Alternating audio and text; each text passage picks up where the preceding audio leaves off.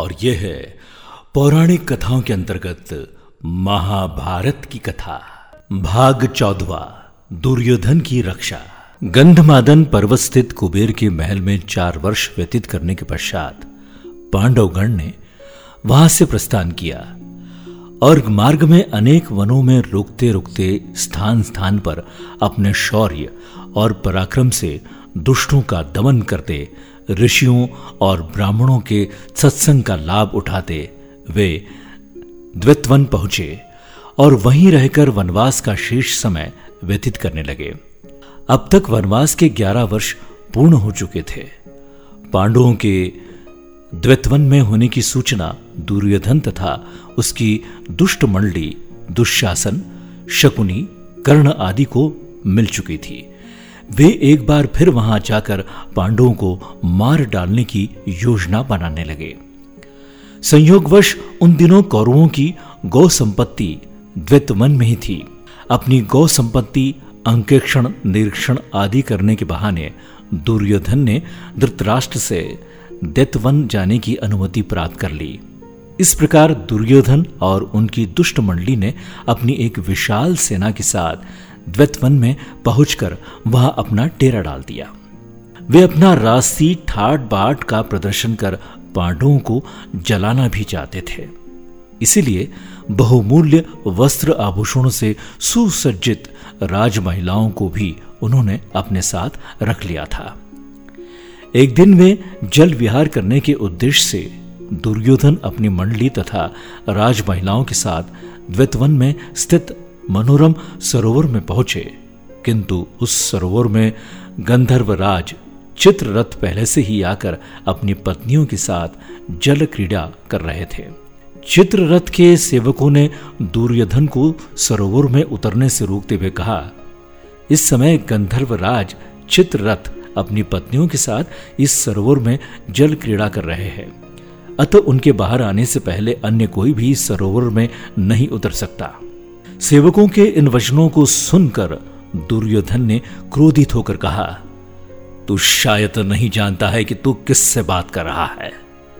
मैं हस्तिनापुर नरेश धृतराष्ट्र का महाबली पुत्र दुर्योधन हूँ।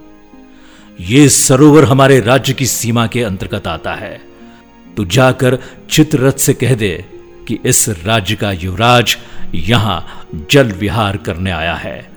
और तुम्हें इस सरोवर से बाहर निकलने की आज्ञा दी जाती है। दुर्योधन के दर्पयुक्त संदेश को सुनकर गंधर्वराज चित्ररथ के क्रोध का पारावार न रहा और उसने दुर्योधन तथा उसकी मंडली के साथ युद्ध प्रारंभ कर दिया।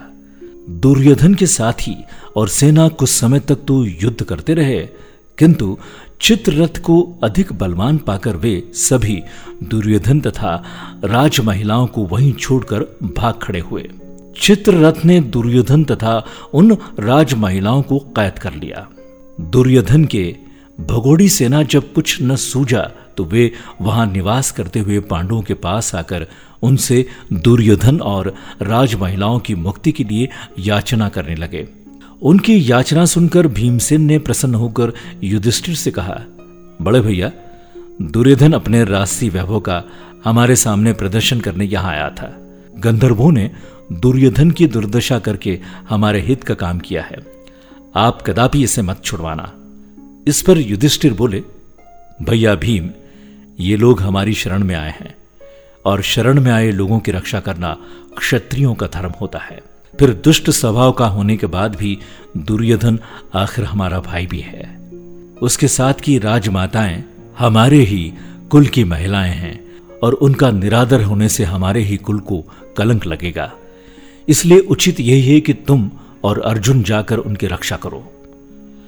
अपने बड़े भाई की आज्ञा मानकर भीम और अर्जुन ने सरोवर के पास जाकर चित्ररथ को युद्ध के लिए ललकारा।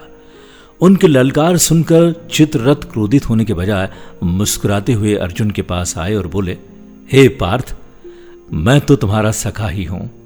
वास्तव में दुष्ट दुर्योधन अपनी सेना के साथ तुम लोगों का वध करने के लिए यहाँ आया था।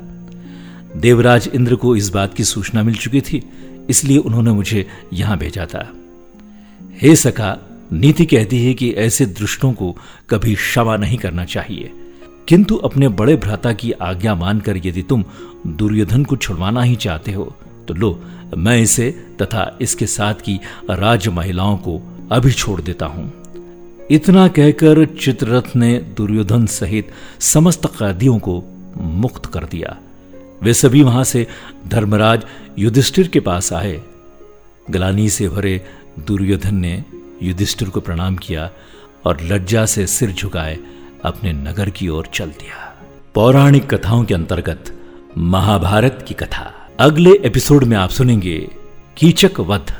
सुनते रहिए आरजे प्रभाकर मोरे के साथ महाभारत की कथा।